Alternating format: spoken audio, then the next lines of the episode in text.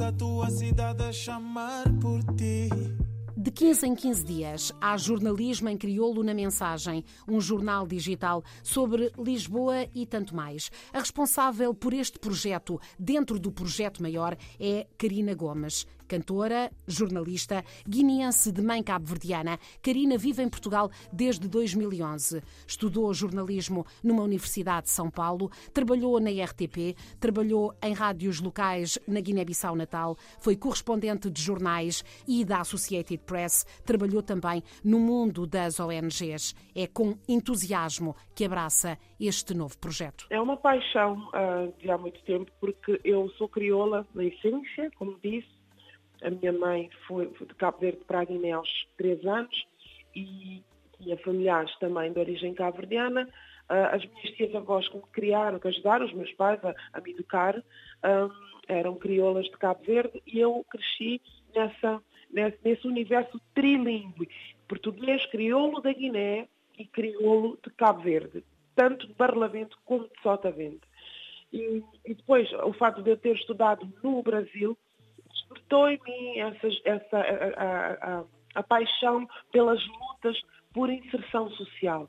Porque eu, eu estudei numa universidade elitista, onde eu era a única negra e quando ia para casa, porque ser uma, uma bolseira do, do, do, do, governo brasileiro, vivia com brasileiros negros, brasileiros nordestinos, brasileiros que era a força operária, digamos assim, um, da, da, do, do, do, estado onde eu estava, ou da cidade onde eu estava, que, é, que, que era São Paulo. E, e, por causa de, disso, eu despertou em mim, porque no Brasil já existe esses movimentos há muito tempo, já existe essa consciência nacional, mesmo a nível governamental, da existência do racismo estrutural, por exemplo, e, e, e, estar a fazer parte desse projeto hoje, em 2021, em Portugal, é a concretização de um sonho antigo que é de ver uh, uh, um país tão importante para todos nós, uh, quem fala da CPLP, outros países de expressão portuguesa, Portugal é um país importante para todos nós, historicamente, por bons e maus motivos, mas já, não, já, já, já falta, falta algo desse género, não só vocacionado para as comunidades africanas, mas para o público em geral. E, e a mensagem aparece claramente como esse, esse veículo que vem dar voz no lugar certo para as pessoas certas, digamos assim, que realmente há uma comunidade enorme e que faz parte de Portugal, faz parte da história, que faz parte da essência de Portugal e que não é agora, que não é novo, que é de muito tempo. Portanto, eu estar nesse projeto é o realizar de um sonho, digamos assim, uh, e de participar ativamente num marco histórico. A mensagem título deste jornal podia ser até inspirado no boletim produzido em tempos idos pelos jovens da Casa dos Estudantes do Império, mas não. É mesmo referência à obra emblemática do poeta maior Fernando Pessoa e tem sede lá no coração do Chiado, onde Pessoa tantas vezes parou e pensou a cidade e o mundo. Mas por que então esta abertura a línguas irmãs? É Catarina Carvalho, editora da Mensagem, quem a explica. O projeto surge na, na sequência importância de, da mensagem ser um jornal que se, que se dedicou desde o início a unir as comunidades de Lisboa. É, o jornal tem sede na, na Brasileira do Chiado, onde, onde começou, tem sede emocional uh, e, e, e fez-nos sempre sentido e sempre dissemos desde o início no nosso, na nossa missão que o nosso objetivo é estamos no centro de Lisboa, mas queremos juntar todas as Lisboas. E, portanto, foi nesse sentido que nos fez quando, quando, surgiu esta, esta, hipótese de concorrermos a esta Bolsa uh, Internacional uh, Europeia, pensámos, por que não fazer jornalismo em crioulo também? Aliás, eu devo dizer que o crioulo não é a primeira língua, além do português, que o jornal publica. Nós tivemos artigos publicados em inglês, porque logo desde o início houve uma grande reação da comunidade expatriada em Lisboa, das pessoas estrangeiras que, que vivem na, na, cidade, imigrantes em Lisboa, que trabalham cá e que vivem cá, e que uh, começaram a, a, a, querer publicar os seus artigos na sua língua original, que era inglês. E, portanto, temos vários artigos publicados em inglês no jornal. Então, quando surgiu esta bolsa, pensámos, bom, isto é mesmo o ideal para unirmos mais uma vez, em vez de separarmos, e portanto trazer para dentro da mensagem esta língua que se fala tanto na cidade. E Catarina, como entra afinal Dino de Santiago, compositor, cantor, transformador nesta aventura? O Dino de Santiago eh, surgiu, o nome dele, porque são conversas que nós já temos tido há bastante tempo com ele quando, já quando eu e o Ferreira Fernandes estávamos no Diário de Notícias, uh, quando nos encontramos com ele pela primeira vez, uh, também fora de Lisboa, num concerto que ele deu no Alentejo, nós, nós falámos com ele sobre isso. O Dino sempre, sempre partilhou connosco esta ideia de que Lisboa deve ser nova, mas deve ser mais junta e menos separada. E há, um, há, há muitos movimentos no momento que nós estamos a viver que são de separação há muitos movimentos de polarização de ambos os lados. E a mensagem sempre teve este objetivo de juntar, porque nós acreditamos que o futuro é assim, se for misturado, é melhor, é mais forte. Aliás, é isso que nos dizem todas as, as, as, teorias quase biológicas, que é quanto mais misturada é uma cidade, quanto mais usos ela tem, mais ela resiste ao futuro. Basta ver o que aconteceu em Lisboa nos vários bairros. Os bairros que melhor resistiram à pandemia foram os bairros que mais estavam misturados as, os vários usos que a cidade tinha. Pronto, baralhando aqui muitas ideias. O Dino, o Dino surgiu nesse, nesse setor e, e, e, quando, nós, quando nós pensámos uh, concorrer a esta bolsa, eu falei com ele e disse-lhe que tínhamos esta ideia. Ele achou uma ideia extraordinária. Ele tem, ele está ligado ao projeto Lisboa Crioula, porque nós precisávamos uh, de, de, concorrer com alguma coisa que já provasse que existe esta ideia na cidade e, portanto, concorremos com ele. E, e ele foi o padrinho porque foi ele que nos trouxe a, a, Karina, que é a jornalista que trabalha connosco e com quem estamos a trabalhar lindamente neste projeto. E, portanto, ele, ele é um grande entusiasta de, desta ideia de juntar e é a sua Lisboa, a nova Lisboa dele é essa, é a Lisboa que junta. E é sobre essa Lisboa, na sua globalidade, sobre a capital, mas também sobre toda a área metropolitana, grande quanto diversa, que Karina Gomes, cantora, jornalista, fruto de tantos cruzamentos familiares e de vida, escreve em crioulo, com orgulho, com amor e mesmo com espírito de missão. Lisboa é crioula. Lisboa é crioula nos genes. E Lisboa agora tem uma dinâmica diferente um, e crescente de resposta a, todo esse, a, toda essa, a toda essa diversidade, a todo esse cruzamento, a toda essa interculturalidade. Porque já existe, na verdade, uma resposta oficial. Já existe dentro das, das próprias estratégias de governação, já se percebe que há essa dinâmica de, de promover encontros entre os diferentes, de dar espaço. Mas, uh, ainda assim, há muita coisa que se deve fazer. Uh, em termos mediáticos, por exemplo, há pouca, muito pouca representatividade dos africanos e de, outras pessoas de outras origens em Lisboa. E isso não faz sentido numa cidade que é a mais crioula da Europa e onde há mais interculturalidade, onde, há mais mistura entre essas pessoas, onde há mais troca entre essas pessoas. É diferente das outras cidades europeias, onde tu tens uh, uh, uh, comunidades de diferentes, digamos assim, culturas, separadas, segregadas. Lisboa não. Lisboa desde sempre promoveu naturalmente o encontro entre essas diversidades. Só que em, em termos midiáticos é que não havia essa resposta. Portanto, um, a mensagem está a fazer um jornalismo de inclusão em que não se vai falar sobre, só sobre questões da elite política ou da elite social, uh, mas de, de Lisboa no todo, não só de Lisboa município, mas Lisboa, distrito, Lisboa, um, com as suas diferentes periferias e as dinâmicas que acontecem nessas periferias e as caras, os rostos dessas pessoas que estão nas, periferias e que uma boa parte é de origem africana ou cigana ou, ou, ou chinesa ou de qualquer outra nacionalidade, mas que já vai na sua terceira, quarta geração e que está num país em que não se sente que pertence a esse país, mas também não é do país de origem dos avós. Portanto, há uma há, há, há urgência em incluir essas pessoas em termos midiáticos, para que elas sejam, sejam conhecidas e respeitadas e vistas como próximos, como um de nós. Há muito trabalho a fazer num Portugal novo, numa nova Lisboa, com a riqueza e os desafios da construção do nós. Nós temos a segunda, terceira ou até quarta geração de imigrantes crioulos em Portugal que estão exatamente no seu lugar de origem mas têm a sua identidade.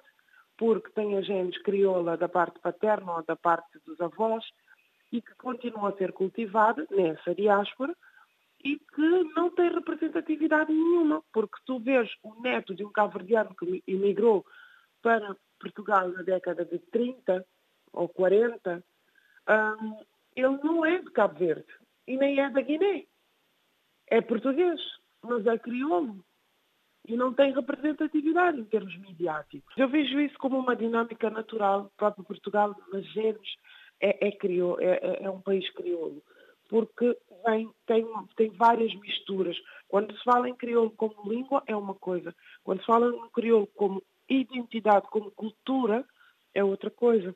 A língua é apenas uma ferramenta, é apenas um, um dos elementos, se calhar o mais característico da identidade, mas é apenas um elemento. Existe toda uma cultura crioula, aliás, a própria, um, a própria Lisboa crioula que se fala, é, é uma Lisboa que junta chineses com afegãos, portugueses com guineenses e cabo-verdianos ou angolanos, é uma Lisboa que junta pessoas diferentes. Só que em termos linguísticos, já é uma coisa mais específica, mais voltada para as comunidades crioulas, linguisticamente falando, que são as guineenses e as cabo-verdianas, que crescem a cada dia uh, nessa diáspora, que é a maior diáspora que nós temos, que é a diáspora portuguesa. E Lisboa metropolitana tem características únicas, realça a editora da mensagem, Catarina Carvalho, durante décadas, jornalista no DN. No início da mensagem, logo no primeiro mês, nós entrevistámos o Calaf, Calafé Palanga, o produtor musical e, e, e, escritor, e ele dizia que Lisboa é a cidade mais africana que ele conhecia na Europa. Porquê? Porque não era uma cidade que uh, uh, relegava a, a, sua africanidade para guetos, que é o que acontece na maior parte das cidades europeias. Lisboa tem muitos centros. Esta noção de centro e periferia em Lisboa está muito de, de, de, alargada, porque, por exemplo, o centro da música em Lisboa, eh, hoje em dia, não é, o centro não é o Chiado, não é? Porquê? Porque a revolução na música, aquilo que é novo, a inovação, vem sempre dessa periferia. Então essa periferia torna-se também um centro dela própria. E foi isso que, eh, foi isso que o Calaf explicou na, entrevista que nos deu e é isso que, no fundo, nós vamos agora, quando estamos a fazer estes trabalhos sobre a criolidade da cidade, também vemos isso. O centro do crioulo na cidade é uh, fora do Chiado, não é? Mas não deixa de ser centro e não deixa de ser Lisboa. Portanto, uh, uh, nós penso, é, é, um repensar todo da cidade que ao mesmo tempo chega com este projeto, de certa forma. E muito embalado sempre pela, pela música, pela arte, não é? Mas, mas muito pela música, como já foi há uns anos pela dança. Mas é muito engraçado isso que está a dizer, porque tem muito a ver com isso, ou seja, mesmo um, a ideia de que, se nós virmos os nossos top tens hoje em dia, não é? A música que toca na rádio, a Kizomba toca na rádio toda a hora não é? A Kizomba não é uma, não é uma música cabo-verdiana, é uma música de origem angolana, que foi apropriada por Lisboa. Mais uma vez o Calaf diz que Lisboa devia ter um museu da Kizomba, porque Lisboa é o centro mundial da Kizomba, em que se une uh, os, os, beats mais eletrónicos e mais, mais, mais urbanos com uma, o semba, que é claramente uma, uma música tradicional angolana. E, portanto, uh, esta hum, criolidade entra muito e mistura-se muito na, na, na, cultura mainstream pela música e pelas artes, precisamente. Embora nós vamos fazer outro tipo de reportagens que não são só artísticas, não é? Mas, de facto, há uma, um forte pendor cultural na criolidade lisboeta, sim. É muito engraçado pensar que a Lisboa crioula entra no, no, no, nas discotecas do centro, entra, toda a gente está misturada. Viu-se viu isto no Festival Iminente, por exemplo, que, foi, que é organizado pelo Vils e que, estava na, e que estava este ano ali na Matinha, e em que um, toda a gente dança a mesma música. Aquela canção do Revoso, não se ama alguém que não ouve a mesma canção. No caso da urbanidade de Lisboa e da criolidade de Lisboa, toda a gente ouve a mesma canção brancos, mulatos, negros, todos uh, asiáticos, uh, estrangeiros que vêm para cá, de países europeus. Toda a gente ouve música que, cuja base é esta criolidade. Há séculos que Lisboa é, mais ou menos conscientemente, se calhar muito pouco conscientemente, esta plataforma de povos. E Karina, será que a arte, em particular a música, na forma como ela transmite beleza, como ela permite a partilha de emoções, será que a música tem sido um instrumento essencial? Sem dúvida nenhuma, o padrinho deste projeto é o, o cantor Dino de Santiago que tem um discurso super consistente no que diz respeito à inclusão e que ao longo desses últimos três anos, de 2018 para cá, com os três discos, é uma trilogia incrível, com uma riqueza poética, histórica, um, sociológica e até antropológica, se quiser, uh, ele é que trouxe, né, ele é que evocou todo, todo esse conceito. E hoje ele vem federar-nos a todos nesse que é um projeto que já deveria ter acontecido e se calhar deveria ter partido de um português de gema, digamos assim, se é que existe, porque todos vieram, todos têm origens várias nesse Portugal lindo e maravilhoso e diverso. Portanto, eu acho que, que a, a, sua questão é, é, é pertinente no sentido de ver que a música é um veículo e hoje vemos, olhamos para, para a montra musical em Portugal e vemos uma diversidade de músicos de diferentes origens, desde o Brasil, a, a Cabo Verde, a Guiné-Bissau. Um, a Guiné-Bissau ainda tem pouca representatividade, mas está a crescer. Eu estou a falar mainstream, estou a falar do, da, da, música mainstream, do próprio pop e, do alternativo, e, e, e estou a falar das grandes labels, das grandes editoras. Cada vez há mais representatividade do gueto, da periferia, nas grandes editoras. Portanto, a música ela está a contribuir de uma forma consistente nesta transformação social, digamos assim. Eu não gosto muito do termo mudança de mentalidade, mas de transformação social. Vai, vai, vai, as pessoas vão percebendo pelas dinâmicas sociais, né, pelas, pela, pela forma como a sociedade vai se adaptando a essa diversidade, uh, as pessoas vão, vão automaticamente se uh, adaptando a ela. E isso é transformação, não é? Bem, bem, bem uma mudança de mentalidade. A música está a juntar. E está a juntar. E quando, quando eu ouço o Kalema a cantar uh, no crioulo da Guiné, eu sinto claramente que isto tem a ver com Lisboa. Isso tem a ver necessariamente com Lisboa. Quando eu olho para o panorama musical e vejo o encontro entre músicos da Guiné-Bissau e de Angola, parcerias entre entre, entre músicos cabo-verdianos e músicos são tomenses, eu vejo claramente Lisboa como um palco.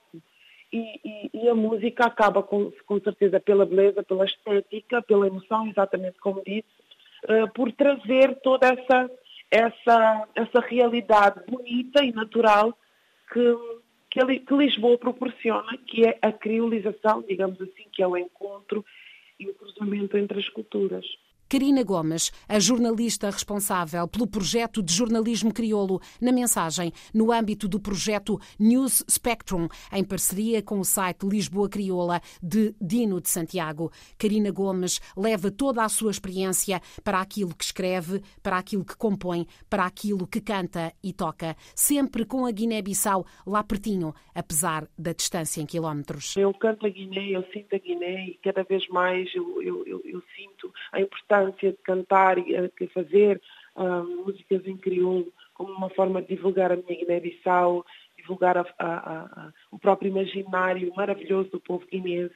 E a Guiné, por incrível que pareça, quando nós estamos fora dela é que nós sentimos, é que a sentimos ainda mais, de maneira mais intensa. E eu queria deixar aqui um grande abraço, um, um carinho imenso para o povo da Guiné-Bissau e dizer não desistam, continuem a lutar, vocês são incríveis. E em crioulo?